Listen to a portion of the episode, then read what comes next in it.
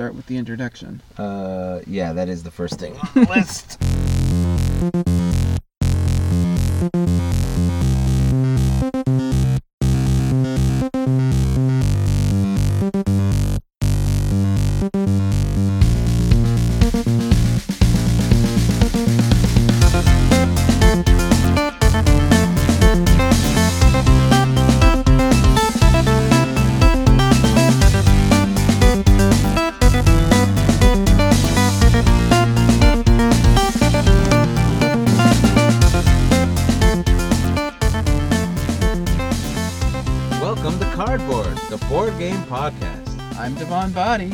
I'm Steve Davis.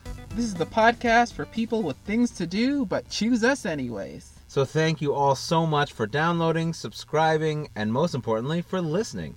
We really enjoyed recording last week's episode, Clue. Honestly, it was a blast. Thanks again to Johnny and Jessica who joined us. Well, they didn't contribute much, but they're fun to hang out with. We gotta redo that. We're supposed both supposed to laugh. Look, I didn't read the line, okay? Shut up. Right, then let's read let's just do it again. Do it again. While they didn't contribute much, they were fun to hang out with. But seriously, we're the stars. don't forget it. Uh, and as you know, we're now on iTunes and Google Play. And we'll soon be on Spotify. Or possibly we're there already. I don't know. Or you can go to cardboardpodcast.games and download all our episodes directly. Or if you have a different podcast app, you can find us there too. Make sure to follow us on all our social media. We have a Facebook group. It's at facebook.com slash cardboardpodcast. And we have an Instagram account at Cardboard Podcast. And one day we're going to update them. Just you watch. All right, on to the show. I think you mean and on to the show. I stand by what I said. And on to the show. What do we got today, Steve? Today we're going to cover a board game. A board game. We Well- do that all the time. You know what? Then let's cover a card game. Card games. That's where you got me. Yeah, well, we did that uh, before too, but we'll do Oh. it anyway. We did? Well, we maybe. didn't do card game. What? They don't know how time works. Don't worry. No, okay, okay, yeah. You know, what? I'll just put this one out first. Problem solved. Problem solved. Well, in the meantime, let's talk about Monopoly Deal. Monopoly deal. So, have any of you ever played Monopoly? I have. Oh, I haven't. Really? Well, I had a whole bit Good going there, but that didn't work now. Okay. uh, no, of course, everyone's played Monopoly, and either they hate it with a passion or love it. Or Uh, love to hate it. Or hate to love it. We all love to hate it. Or at least we love to hate the people we love yes. while because playing it. After a game, you tend to have a few less friends and a few family feuds to work out. Yeah, and some of those never actually get worked out. Nope. Because they just wouldn't let you not pay the rent. Or if you forget about the issues you had, you'll just play the game again next year, and what happens? They Family keep feud stealing money from the bank when nobody's looking. That's what happens. Yeah, well, that's called a legitimate strategy. I'm sorry, alright? Get over it. That was like six years ago. Still hurts. Yeah, yeah, fair enough. All right, but Monopoly Deal is nothing like that. It's a reimagination of a classic board game. Uh, honestly, it's a really fun, cut down, shortened version of the game, and I absolutely love it. Yeah, this one definitely does not take all night to play. No, no, honestly, this is one of the games we've played most out of our entire collection. Uh, we would sit down and play probably like four or five games in in the span of an hour or two. Yeah, it's really compact and really easy to learn. Yeah, it's a real quick pickup time, especially if you know Monopoly, which again most people do. It's not even loosely based. It's pretty closely based on the rules of Monopoly, just in a card game form. Just a lot less dice rolling. Yes, by a lot less, we mean there's absolutely no dice rolling, which is handy. It's what I said. You never said handy. I said handy, I'm pretty sure I said exactly what you said. probably. I can't remember. And there's no way we'll ever be able to know. Nope. Not without a time machine or something. Oh, time machine. Yeah, that would be pretty sweet. All right, let's get into some All right, details. let's talk about the game. History. Uh, weird thing with this game is uh, the history of this game is that it was released in 2008 By Hasbro. by Hasbro, and that's the history of the game. Yeah, it's Monopoly. It's- re-released. Yeah, so we're not going to get into the history of Monopoly because that is honestly stealing from ourselves content from a future possible episode. So stay tuned for an episode on Monopoly Yes, next week. next week. Next week. But next week from the week before we post it. Yes. We're predating this. Yes. This definitely came before Monopoly. Yes. Yes. but yeah, really, there's actually no history to talk about. Really, it was you know a game developed by Hasbro, so there's not really anything to go into. It was, uh, I'm sure, created by some employees in a in an office room, Who and said, let's make more money from Monopoly. yeah, exactly.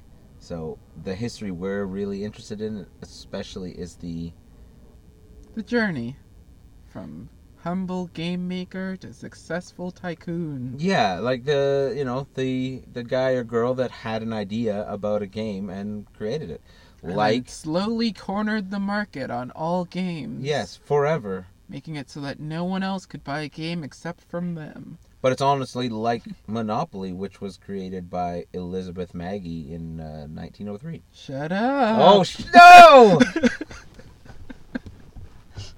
I'm stealing from our future episode. What was that? Shut like up. dinging. There was some dinging. Don't worry about it. Don't let them peek behind the curtain. All right, that does it for history. That's it for history. Thanks for listening, and we'll see you next week. Oh wait, no, we have more po- more episode. right, the actual game. All right, so next we'll talk about uh, in a segment that could have a better name, but I can't think of one. Popular media. Popular media and how this game affects it. A textbook by Duan Bai and Stephen Davis. All right, so Chapter no- one, introduction to the title of this book. which you can't remember already. okay. Popular media. Devon, you did all the research for this, so I think this is your segment. But I mean, there's not that much info in the pop culture to go about. So Monopoly Deal, Oh, popular culture.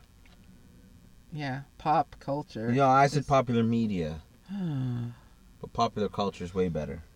Hold on, guys. I gotta change the notepad document. Done. Bam. It's official. Now let's Alright. rewind the podcast. Popular culture. popular culture. oh, There's bad. not too much to go on, but Monopoly Deal has had a little bit of a splash. There is a video game version of Monopoly Deal available. a video game, Yes, a video game. like an app. Like an app, but for a game called console. Good way to put it. Wow. yeah, you'd think that a little card game wouldn't be something you would play on a game console. But Well- since it's over the internet, everyone doesn't see your hand and you play with your friends or strangers. Well, it's also weird because it's like Monopoly Deal is already just based off of a very popular or arguably the most popular board game of all time. That already has a bunch of video game versions. Yeah, so it's funny that this mini spin-off now has a video game.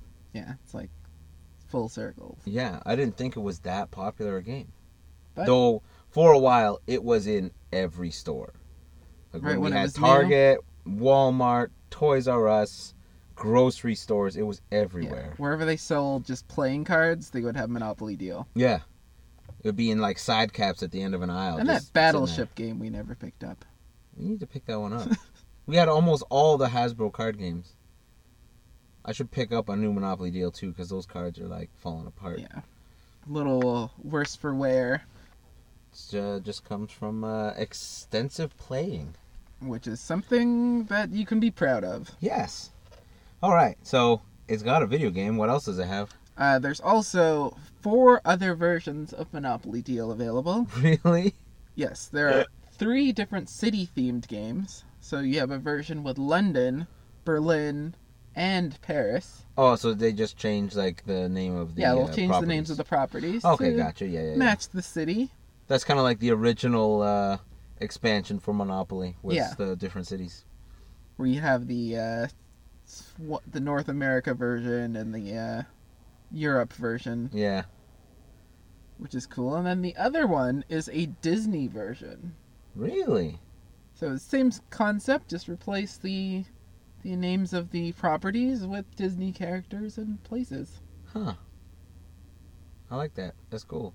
Though I also kind of find it funny that um, you replace the name of the properties with a character from Disney. But then it's like, well, we've just lost the entire concept of the Monopoly game altogether. I mean, Monopoly's been doing that for a while. Yeah, it's just kind of. As soon as they got me. into cats, Unless the Disney one has Disney locations. it might. That'd actually be kind of I didn't get a chance to look at all the cards. That would be cool, actually.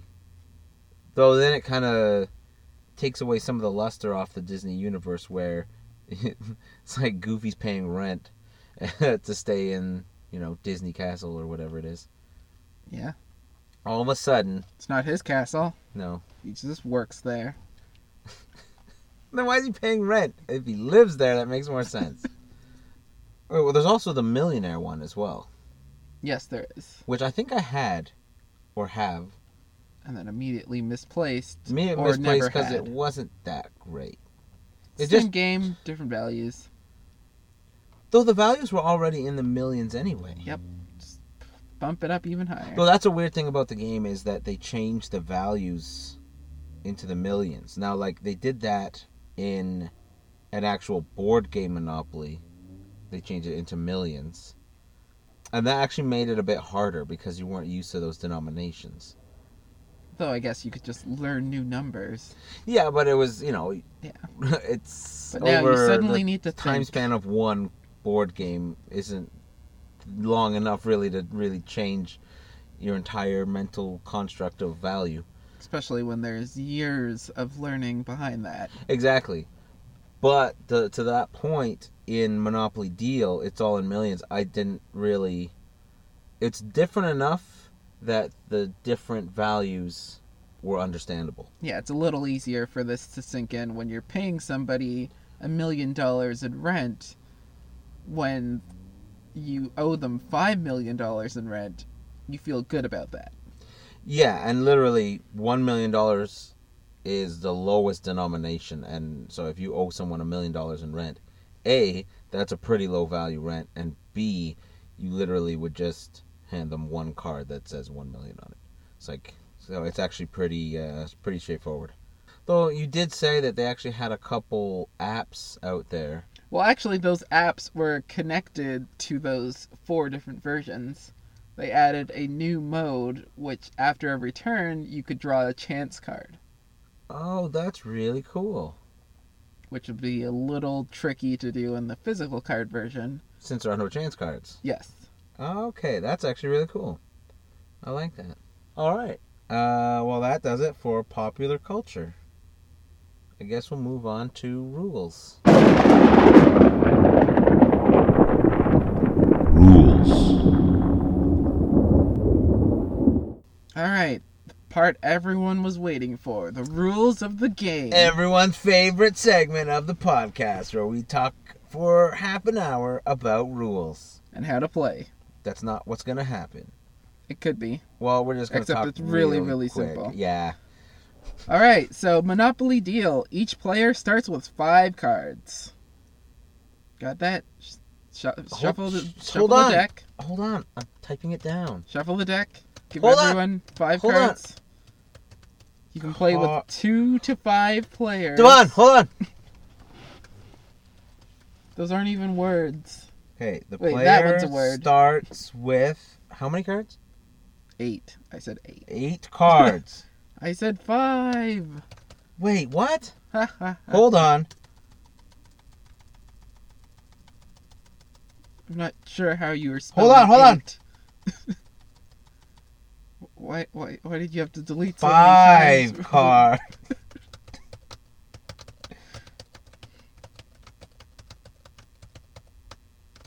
All right, and then at the start of your turn, you draw two cards. I mean, I guess you can decide who goes first. Wait, wait, wait, hold on. At the start of Your turn. your no your, your turn. quiet don't throw me up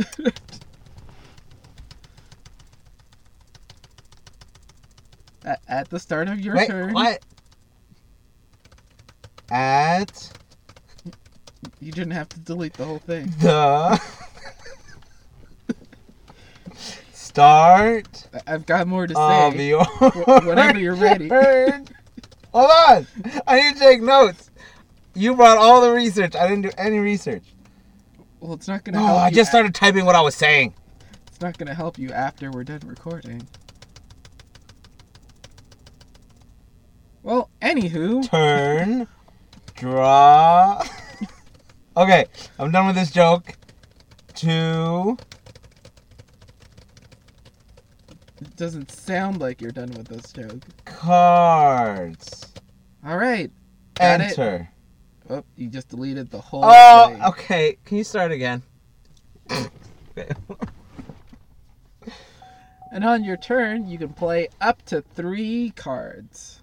So you draw two cards, and you can play up to three cards. yes Eventually, this means your hand can end up going to zero, depending on what cards you draw and what you play.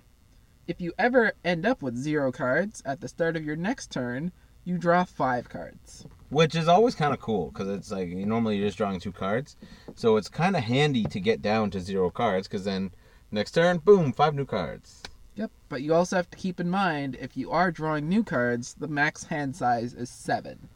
that's right so you can't end your turn with more than five cards with more than seven. oh so you can get up to nine cards Yes, and then you'd have to play two of them or discard. right okay at the end of the turn you can never have more than seven basically okay that's cool hold on No, just stop. No one wants to hear you type. it's not about hearing me type i'm just taking notes Notes are for the weak, like me. Why is it that notes. only the listeners get to learn from our podcast? I need to learn these rules too. Oh, I just started typing what I was saying again. That's what's gonna happen. Gotta pay attention. Now you ask, why am I playing all of these cards when I don't even know how to win? I know how to win. You know how to win?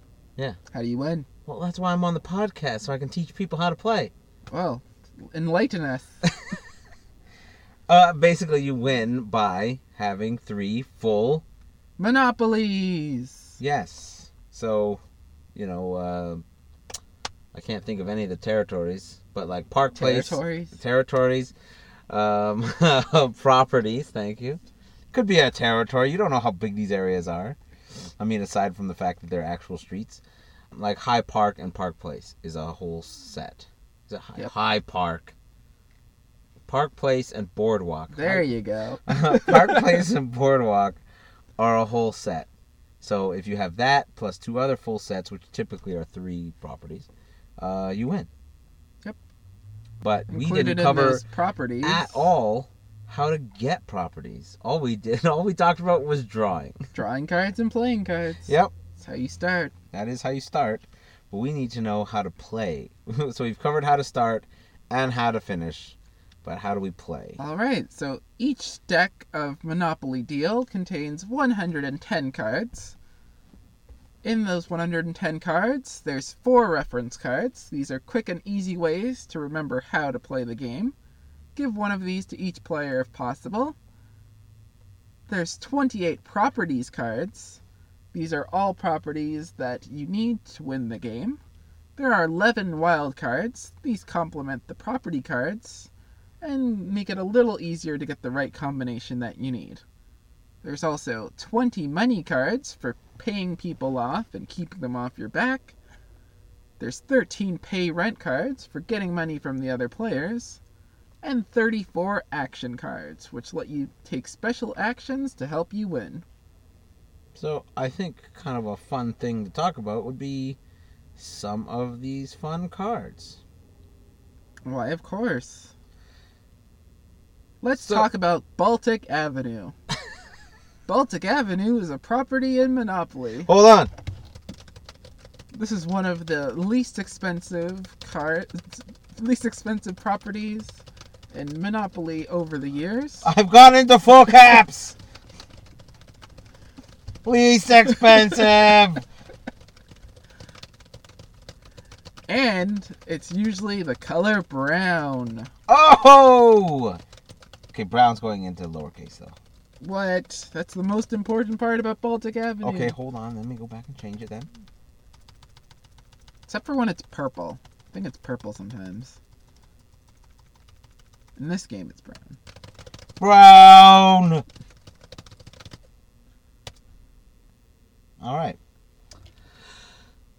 Okay, let's talk about how to play. Let's talk about how to actually play. So basically, you draw two cards. You have seven cards now, uh, and you need to. You can play up to three cards. So you have uh, Devon mentioned property cards. Uh, Devon mentioned money cards, and then there are action cards, which Devon also mentioned. I don't know why I didn't say he didn't mention those. Because I clearly didn't mention them. You did say that there were like 27 or something of those cards. Yep. Anyway, a property card just gets set out in front of you, and kind of like your play area is right in front of you. You put your property cards there. So those are all the properties that you own. Money cards. Face up, mind you. Face up, yes. Everything's face up. Money cards go into either a pile, stack, or, or, or spread out in front of you, just uh, maybe off to the side. That's your money. If the money or property or card is not on the table, it is not in play. So if if someone charges you rent, you can't take a money card from your hand. It comes from the pile. If you are trying to make a trade for a property or you have to pay somebody a property, you can't take it from your hand. It comes from the table. Yeah, if it's in your hand, it's not in play. Exactly. And lastly, our action cards. And action cards have uh, obviously a bunch, maybe not obviously, but have a bunch of different effects. For instance, Sly Deal. Or sorry, Forced Deal. Let's talk about Forced Deal. You can swap a property card with one other player as long as it's not part of a full set of properties. So basically, you get to make a trade with them and they have no say in it. Unless they just say no by playing a just say no card. There's the just say no card. You can play it at any time on your turn or not on your turn. Well, actually, you wouldn't play it on your turn because no one's playing anything against you. You could just say no to your own action. Yeah, that's true. I suppose I if you're trying to get rid of cards, it's not very smart. It's a very valuable card. There's only two or three in the deck. Yeah, the just say no card stops any action, whether it's targeted against you or eh, just any action card that someone plays. Including just say no. including just say no. We've had a chain of just say no's before. I've seen all just three just say no's come out before, which is uh, always pretty funny. Uh, another popular card is "It's My Birthday." You play "It's My Birthday," everyone has to give you two million dollars. It's more effective the more players are in the game. Yeah, exactly. When it's a one-on-one game, you know, it's good but not great. Or debt collector. Target one person and they have to give you five million dollars. It's always a bad card to get hit by. And then Deal Breaker, the other super powerful card, which is uh, you can steal one full set of properties From any player. from any player. Just one, and it has to be full. You can't just take one card if they only have one card. Has to be a full set. So that one's obviously pretty powerful card to play. That's one of the cards that is very likely to win you the game. Yes. There's also Sly Deal, oh, the last card really that I didn't talk about, which is just steal a property from anyone that's not part of a full set. Then you have rent cards, which uh, as if you have a red property and you have a rent card that is uh, that has the red color in it, you can charge everyone on the board all at once um, rent for that property, and the more properties you have in a single set, the more money you get for rent. Sometimes it's good to sit on those rent cards. Other times it's good to make people pay. Yeah, yeah. There's uh, some good strategies around that. We'll talk in our uh, strategies section. Oh, I, you know what? I actually forgot one, which was Go. Right. The Go card, which is draw two cards. For Always you, helpful. for you Pokemon card game fans out there, it's basically Bill, but in Monopoly form. Yep. Uh, yeah, so that's a good card too. Now, most of these cards also have a monetary value to them, meaning if you wanted to, you could play it as a money card instead of an action card. Sometimes this will get you out of trouble. Other times it's a complete waste. Yeah. But what happens if I play it as a money card? Then it stops being an action card for everyone. So even if you used it to pay somebody, they couldn't play it as an action card. Exactly. To play an action card, it has to be from your hand. So if it's already on the table, it is no longer able to be used. So if you put it, if you play it as an action card, the action happens. If you play it as a money card, nothing happens. You just gain that much money. And I guess we'll move on to strategies. Strategy and the best way to play the game and destroy your friendships. Destroy. Strategies. Alright, first thing I gotta say strategy keep a lot of money. In small, unmarked bills, non sequential, no die packs. They're all Or se- all die packs, actually. they're all sequential, and they're all marked. Okay, but if they're unmarked, you can pay people less. They're also not. they're also not bills. They're cards with money printed on the top, and that's Yeah. actually not even money printed on it. It's just a number and an M. Yeah. Wh- What I'm getting at is try to keep as small denominations as possible Yes. in as many different pieces as possible. yeah, it's good to have a few bigger denominations, but yes, small denominations are good. The reason for this being uh, one thing we didn't cover in gameplay is when someone charges you rent, uh, you have to pay it with whatever you have. Obviously, the first choice typically would be from money, but you, if you run out of money and you still owe them, and you have properties, you got to pay from the properties. Yep, and this is the main purpose of charging rent in the game is to get other people's properties because they can't pay you money. Yeah, that's why sometimes I find it uh, beneficial to start charging people rent or uh, or at least play money owing cards such as it's my birthday early on because that's a low amount, but they might have just put down one or two properties. So they might have to give me one or two of those properties. Yeah, simply because they didn't put down a money card or they didn't have one to begin with. Exactly. So it can be beneficial to start charging people Yeah. early on in the game because you can actually get some properties out of it. Yeah, so keeping a buffer of money between you and your opponents getting your properties is a great strategy. Yeah, you don't want to, uh, to lose your properties because it can be difficult to get them back, especially later in the game where a lot of different sets are showing up. You need to hold on to those potential sets you have and keep them out of the hands of your opponents. Yep, that is the truth. Another strategy I find beneficial is not always completing your sets right away. Because there's that one card in that game. There's actually two of them. It's called Deal Breaker, where they can steal an entire set. Yeah, and whenever you have an entire set there, it just makes you a big target. Exactly. Now, they could steal or forcibly trade cards from uncompleted sets. That's true. But it's much easier to get back a single card or find a different card in the deck because there are wild cards for each color of property. It's much easier to get a single card than a whole set back. Yeah. Yeah. Unless Which you know you have setback. the other deal breaker. Yeah, or you have a just say no, right? If you have a just say no, go nuts on the the properties, right? That it's it's kind of a safety net, but keep in mind there are three just say no's and two deal breakers. So that's one. That's another strategy we discussed off the air. Uh, is kind of trying to keep track of those high value, high danger cards. Yeah. If they've been played, you can be a little bit more lax with how you're putting down your cards. Especially later in the game when the deck is getting low and you haven't seen those cards show up. If you don't have them in your hand or if you only had one in your hand, you can be fairly certain that they're most likely in someone else's hand Yeah. already. And that gets on to the next strategy Ooh. hoard the best cards. Yes. If you have two deal breakers in your hand, you are sitting on a gold mine. You're basically sitting on the win right there. And if you have all three of the just say no's, keep those as long as you can. Yeah, I, I know I mentioned earlier that uh, getting your hand down to zero cards, being able to draw five cards is pretty valuable. It is, unless you're holding on to some high valued cards.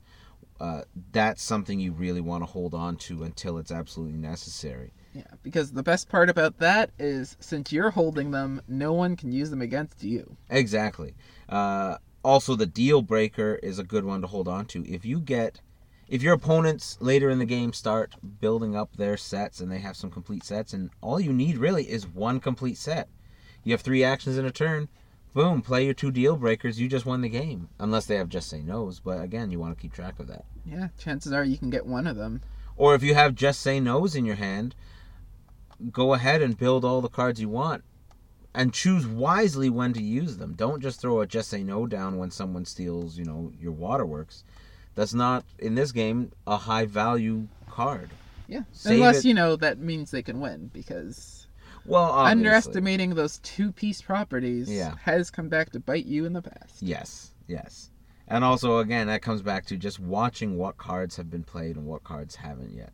There's no sense late in the game playing your deal breaker if you know that someone has the just say no card. You're just throwing away a high value card. Yeah, at that point, it might be better used as money. Better use as money or get some lower damaging cards like a sly deal where you steal a card or a force deal where you can take one of their high value cards. Yeah, Get them to just say no on those cards so that you can then use your higher value cards uh, un un un what unstopped unabated unstopped so nothing bad happens to you. disstopped yeah Yeah. So one more strategy that I came up with is prey on the defenseless. If somebody has no money, it's yeah a good idea to charge them for everything they've got. They're gonna have to pay you in whatever properties they have Yeah. And if you have a way to charge them multiple times in the same turn, sometimes they'll make that hard choice about splitting up this or splitting up that, which will make it a little easier the next time you charge them. yeah And if you can charge them three times in the same turn, go for it. Yeah, sometimes you'll, for instance, sometimes they'll have properties that are worth, say, three million. I've seen it where, in a personal experience, I had three properties worth three million each. Or, uh, sorry, my opponent had three properties worth three million each. So I played a It's my birthday. no, It's the card you play. no. I played it's the other card, the one that where you get five million. I Oh, forgot it already. debt collector. So I played a debt collector, which charges them five million. So they have three cards at three million each. They had to give me six million dollars worth of properties.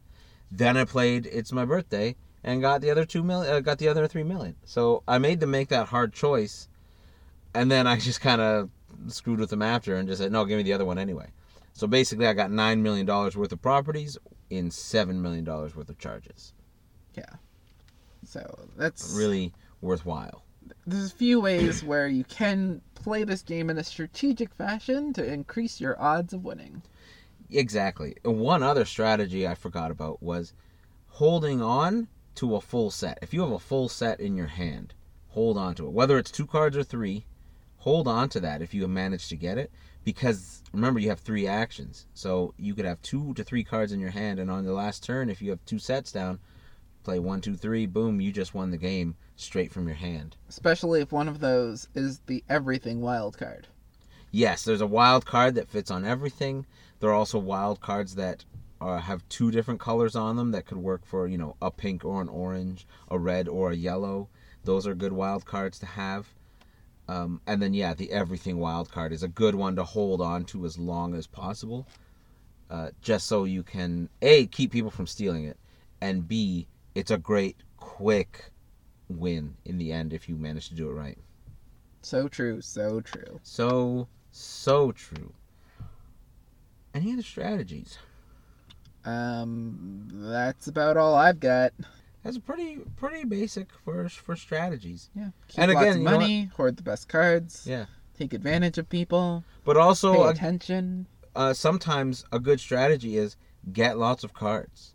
Depend if you don't if you don't have these incredibly high valued cards in your hand, and sometimes even when you do, it can be worthwhile to just clear them as fast as possible, and you know get that five card draw at the start of your turn, or keep playing those gold cards, get more and more cards in your hand because that gives you more options.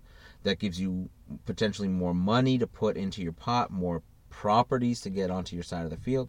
And yeah, just more options for what to do and more likelihood you're going to get those high value cards. So that it- Yep. it, it just might be play the game, read the table, see what's going on and and and change your strategy as you go. Don't Yeah. just subscribe to a single strategy per game. Adapt as you go, see what cards you're dealt, and play accordingly. That's that's it. And and you know what?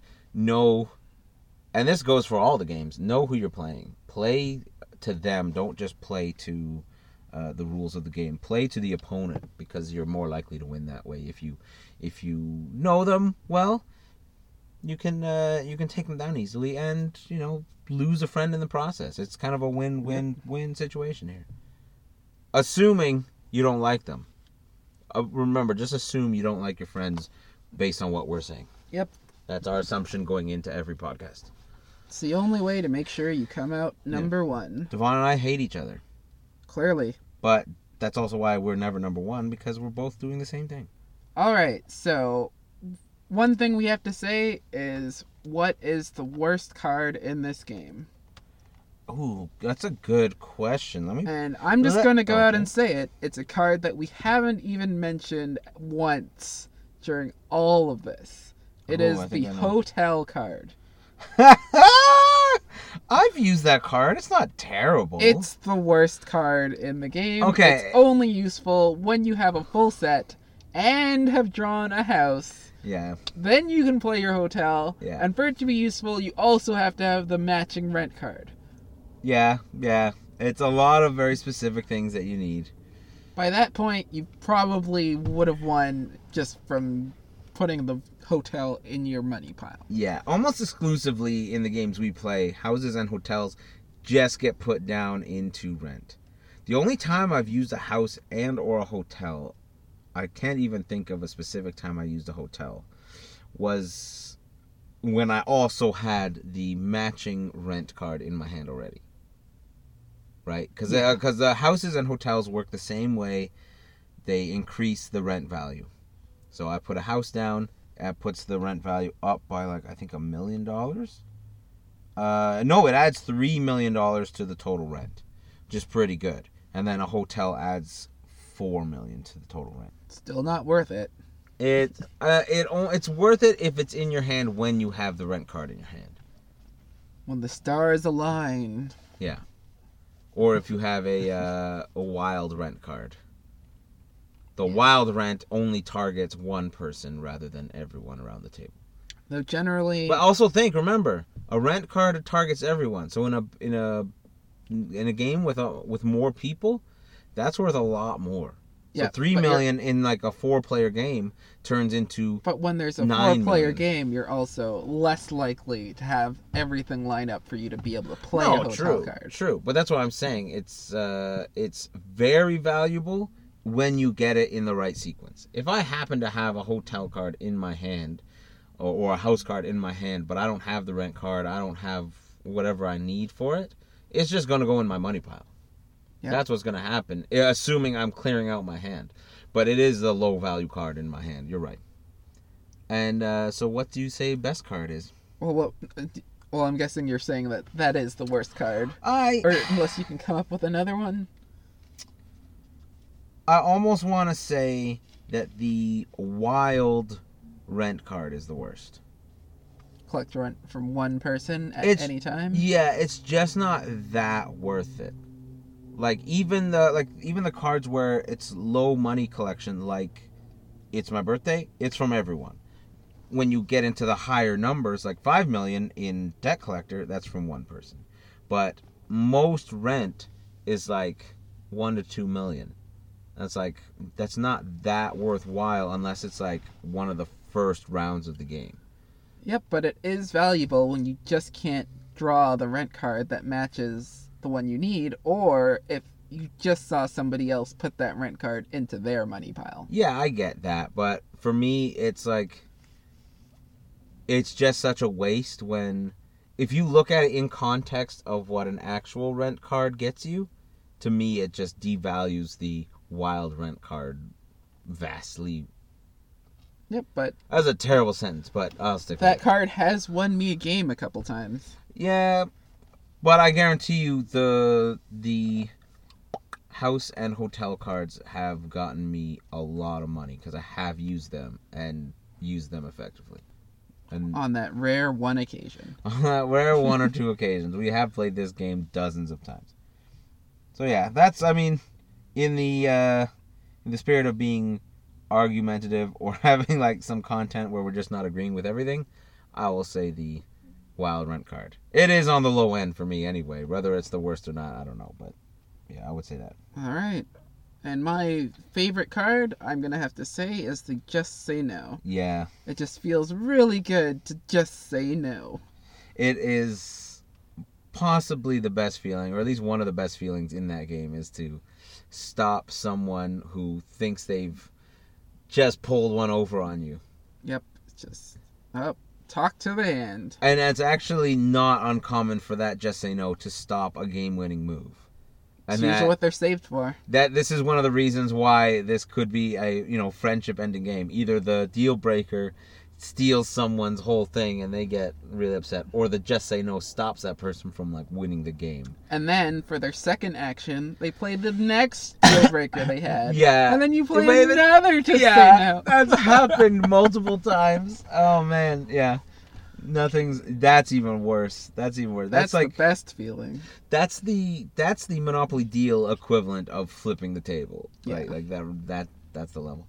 For me, I might even say I might even say Sly Deal, which is one of the lower cards, but it's you just steal one property. It's so simple. There's a few of them in the deck, so it's not one of those super high uh, high powered, high valued cards, but it is it can be devastating in the right way. Yeah, that one's a useful card if you play it early. Yeah, yeah. Even later in the game, when because it's not always are you trying to make the same sets as your opponent. Sometimes, for sure. Um, and in those cases, actually, it's even more valuable because if you're both trying to make the same set and you haven't completed it, you can steal that right out of the person's table and complete your set and stop them. you can even win games on the sly deal card. So I, just, I like this card because it's not the super overpowered card that everyone is going to throw the just say no like deal breaker. Everyone's going to throw a, a just say no if they have it on it. But a sly deal, you might get some just say no's, but it's not especially later on in the game. It's not so overly powered that people are just going to um, automatically stop it. Yeah, that's something that definitely comes up when it's the first card you're playing for your turn. Is you can usually get away with that sly deal and then play the two cards in your hand and let you win. Yeah, exactly, exactly. Yeah, play it so that people may not know exactly what's up your sleeve at the time. That's why I think maybe the Sly deal for me is maybe not the most powerful card, but maybe my favorite card in that it's just powerful enough that it's not so. People have to weigh. People are going to weigh that option. Do I just say no this card or do I not? Deal breaker, there's no weighing that situation. You're Yeah. playing the just say no. But uh, sly deal, oh yeah, but maybe someone's going to play the, the deal breaker. I don't know if I want to do that. All right, I was really sure that you were gonna say that Go was your favorite card. Uh, I'm mixed feelings on Go. I like Go because you, you know, it's hey, new cards. But it also costs you an action to get those new cards. And I do like the wear down your hand, get five cards uh, when you're empty, and the, the Go card just uh, slows that way, way, way down. Yes. And so often when I get Go cards, it's like I don't want to waste it by throwing it into my money pile because that's free two cards. But at the same time, I don't want to get like way behind you because you're gonna get those five cards, which I'm putting a lot of value behind those five cards. It's not that valuable, but it is. It can be. It can be extremely valuable It's because it's five cards all at once. all at once. Yeah. Yeah, that would be my. I, I would say that Sly Deal might be my favorite card. I do get. I do get really happy when I see Sly Deal in there. All right. Yeah. Good to know which cards to keep from you. Yeah. Okay. Thanks. I don't know. That's called. Are you stacking the deck? What? No, Oh. no. This is a game of chance. You can't Game stack a deck. It's impossible. Impossible to stack a deck. Yep. You heard it here first. We're breaking years of misinformation. Okay. Well, we're going to move on to alternative gameplay. House rules. Also, House Rules. That was a great TV show.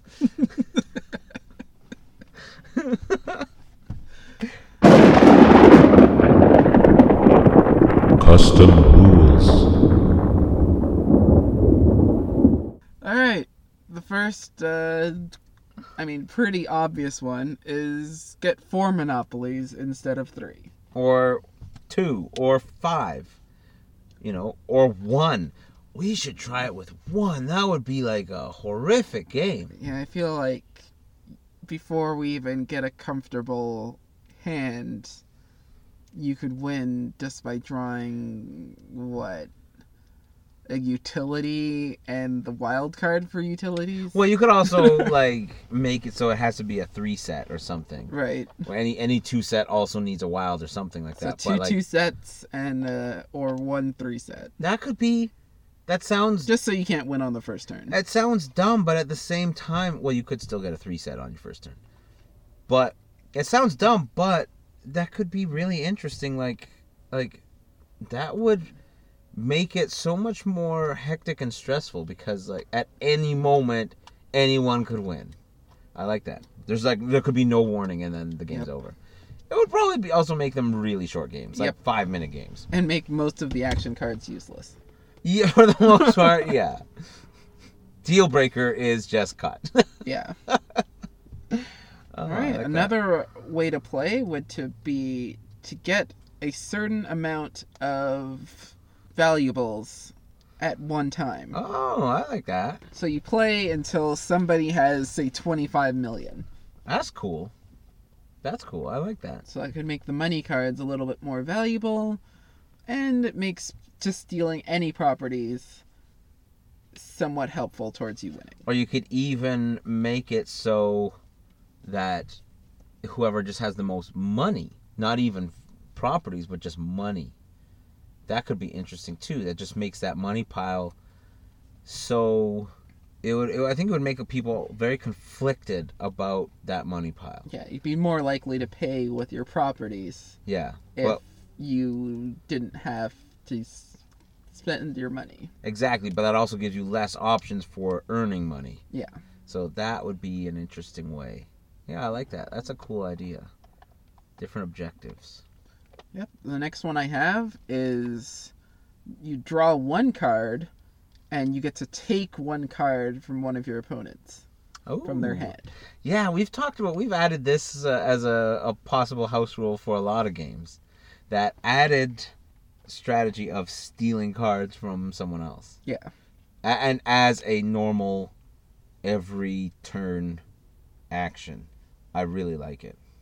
Because just when they thought their hand was safe, they got back in the water. Yeah, that could be cool. Or like you could also do th- simple things that would really change the game, like no hand limit, or max two actions, but you have to do two actions. Like you could also put a minimum, like no minimum two actions, maximum three actions, or two actions only, but you have to do them, like things like that, would really change up the flow of the game, Yep.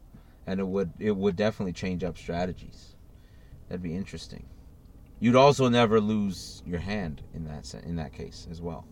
Yep. You'd always have your five or your seven cards at the start and five at the end. That'd be interesting too. Most likely. Yeah. And then the last one I have is an extra option on your turn, which is you discard three of your cards to charge rent uh, normally for your property. I like that a lot. Because getting those gosh darn rent cards is so frustrating. I like that. That's a Yeah. good idea. I mean, it's still pretty costly because that's basically taking three of the cards in your hand to do one thing. It is. Or you could even you could even attach a monetary value to it. You could be like spend Spend six million to charge rent. or that's kind of weird because then you're literally spending money to make money. So That's what that you gotta would- do. Yeah, that, but I that think that's the saying. You got to spend money to make money. I think you have to spend friends to make money. There you go. Discard your friends to charge rent. Which kind of is that way. You know what? I like yours a lot. The discard three cards to charge rent. I like that. As a as a wild rent, like targeting one person, or as a I didn't decide on that. I would assume You could do it regular. like discard two cards as a wild and three cards as a as a broad rent. right, just so you have more options. Yeah. Or you could just get rid of the options and just say three cards, rent from everyone. That'd be kind of cool. That'd be really cool. Or discard, you know, cards up to X value. Like it would be like, because those just say no cards are worth, I think it's what, 8 and 10 million? I believe so. The blue is 8, I think. And the They're worth a lot. the purple is 10. So with deal breaker being 10, just say no was 8 or something like that. So it'd basically be like discard 10 million dollars worth of cards from your hand to to charge rent. Yeah. You could do something like that. That'd make it even harder. Like if you just had regular cards, you'd have to discard upwards of 5 cards. At which case it's not that valuable. Could It's worth helpful. workshopping. It's worth workshopping and trying it out. I like that. That's a cool idea. Cause man, I hate rent cards. That's my other least favorite card is just rent cards, just cause they're so they're too specific. Yeah. You need this color or that color, Yeah. and your opponent is always the one who has them. Yeah, yeah. Or you you have that rent card and you have one property of that color and it's just not that worth it. So you hold on to it, hoping to get more of that color, and you just never do. So you've just been wasting space in your hand with this stupid rent card. I or hate rent worse, cards. You say, you know what, I'm just gonna play it, and then you draw the other two. Yeah, I've done that where it's like I have Park Place and you wait and wait and wait and never Boardwalk. So it's like okay, I'm just gonna charge the rent on it and then Boardwalk is the very next turn. It's like really Yeah. that's like six million dollars Yep. from everybody, everybody. Yeah. Just nuts. Yeah, That is Monopoly Deal. that's Monopoly Deal in a nutshell. I think what we're going to do is we're going to add a bit of a segment here. It's not really a segment. Where we're going to add some ratings. Now, we've said it from before, from, from episode 1, 2, and 3. We are not a review podcast. We're not reviewing these games. If we're talking about the game, we already like it. It's on our like list. We play it. Um, but we want to rate it just to make it maybe easier for you all to to maybe gauge if you want to play it or not. But we also want to go a little bit original, a little bit off the uh, beaten path with our ratings. So we're gonna rate the podcast. We're gonna We're ten gonna rate out of ten. There is not a number high enough to rate how good this podcast is. They're still working on the highest number, and then that's what our number will be. No, we're going to rate the games based on four different categories and then an overall rating. So, learning difficulty, the strategy level, so how much strategy is involved in playing, chance level, so how much chance is involved in playing the game, the likelihood of post game friendship, so how likely are you to still be friends with your friends after the game, uh, and then an overall score. So we didn't go with a score of like number scores. We we're we're we're going with like objects or ideas or experiences that kind of match the the level of the rating that we are giving each category. Yeah, Except so- for the likelihood of post game friendship, we kind of did it a range because that's unless we want to change that. Yeah, range is fine. Okay. We'll change it next time. So Or we each catch it in post. We were having too much. Yeah, we were having too much fun uh, with the ratings, so we each are giving our own. So for me, for learning difficulty, I rate this game a potato. And for learning difficulty, I rate this game a sweet potato. Basically, Devon thinks it's slightly harder to learn this game than I do, but we both think it is a very easy game to learn. That's what I said. So a potato. That's what I said. uh, the strategy level, for me, it's a cake bake. Baking a cake.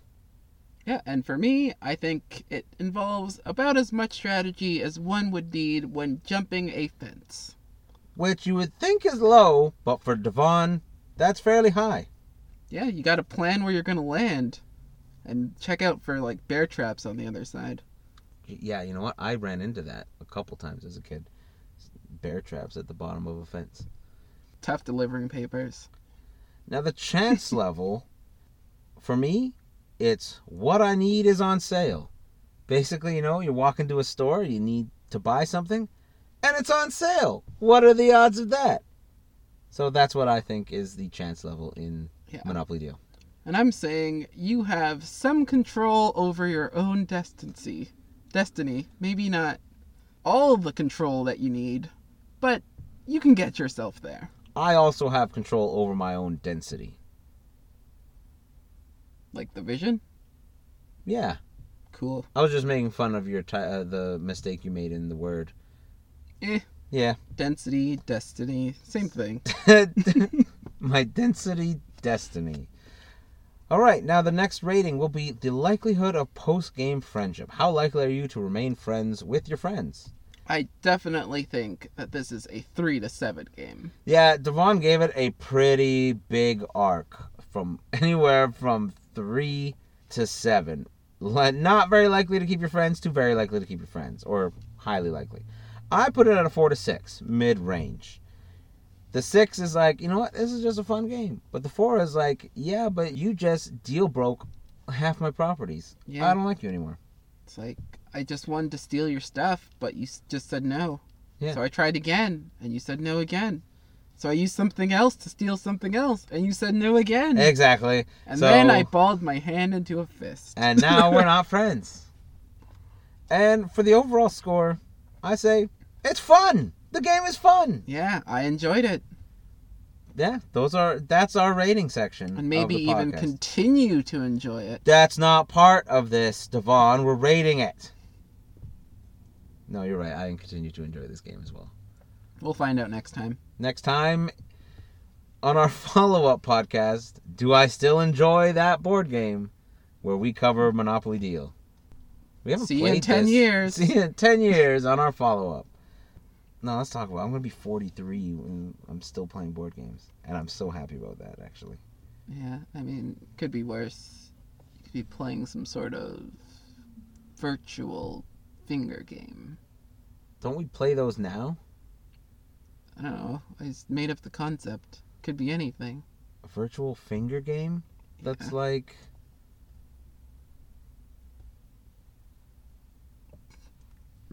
this is great for a audio podcast. All right, guys, let's see ya. Devon and Steve wiggle their fingers in different direction. What if it's the same direction? You'll never know. We're not recording this visually. They are simulating what a finger game would be. They don't understand what's going on, and they stop. But who's winning? I don't know. I don't know in this finger game. I don't game. even know what a futuristic finger game is. One of the oldest games out there is a Chinese finger trap. I thought that was a trap. Yeah, but it's a game. Traps aren't games. They're traps. If it was a trap, the goal of it would be to like stop an army. I don't think a finger trap is gonna stop an army. Stop them from using their hands. Yeah, but not their arms. Can't hold a sword with your arm. You specifically have to hold the sword with two hands in front of you. Guess where your fingers are? Right in front of you. Unless they're doing the game behind their back. That would be that'd be good. If see if you wanted to stop an army, just start one of those hashtag challenges where it's like, can you get out of a Chinese finger trap behind your back? And then you just basically tied an entire army's hands behind their back. Yep.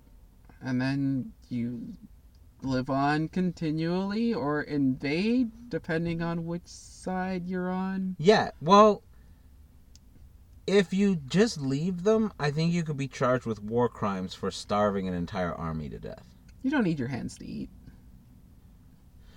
You need your hands to prepare the food. but you don't need them to eat. No, but if they can't prepare the food, they starve to death. But you don't need your hands to eat. No. I will you go. concede that one point. But I don't think. See, you're missing the point here. You don't need your hands No, to eat. I got that point. You're missing the point that if you can't make the food, you can't eat the food because the food's not made. But you don't need your hands to eat. You can eat just fine I- without hands. I I get that. But just listen. Just just hold on. Just I know you want to say some words. I'm pretty sure I know what those words are. Just you hold- don't need your hands? Just hold on to those words that's what for I was a minute. say. just for a minute while I explain. My name is Joe Biden, and I'm a soldier. Okay? That doesn't sound right. I just made up the name. It's a Uh, random name. All right. I just went into my internal name generator and came up with Joe Biden. All right. I am Joe Biden. I Biden. understand. Hello, Joe. Hi. I'm a soldier. Wait, are you Oh. a, a GI Joe? What?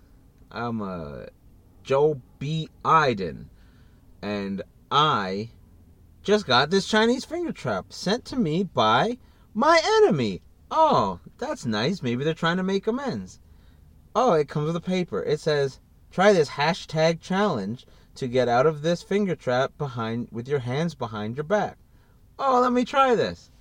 Oh no! My hands are stuck and I can't get out. Well, I'm hungry. How am I gonna eat? I don't need my hands to eat. But wait, all the food's in the fridge in packages and it's raw and it's frozen. What will I do? Oh, I'm so hungry. Um, I'm Joe B. Iden and I'm dead. You shouldn't have kept all your food in the fridge. Have some fresh vegetables. You don't need to store those in the fridge. They're in the crisp. I can't eat soggy vegetables. They need to be crisp vegetables. I'm not a maniac. I'm not Sounds a like you were too picky to live because you don't need your hands to. Shopping day was tomorrow. It was tomorrow. But now I'm dead. I was down to the last bit of food, but I had some chicken. I just hadn't cooked it mean, yet. It- I could have survived. Sounds to me like you should have balanced your game life and your real life a little better before you played with that Chinese finger trap. You I got your chores done. It was a very. I don't have chores. I'm an adult. I just have my life, which is a big chore. but I saw this little simple game and an invitation from my sworn enemy to say, hey, play this game, try this challenge. I said, okay. It's a very simple thing. It's a tube. This can't take long. And I'm dead. I'm Joe B. Iden. and I'm Devon Body. Thanks for listening.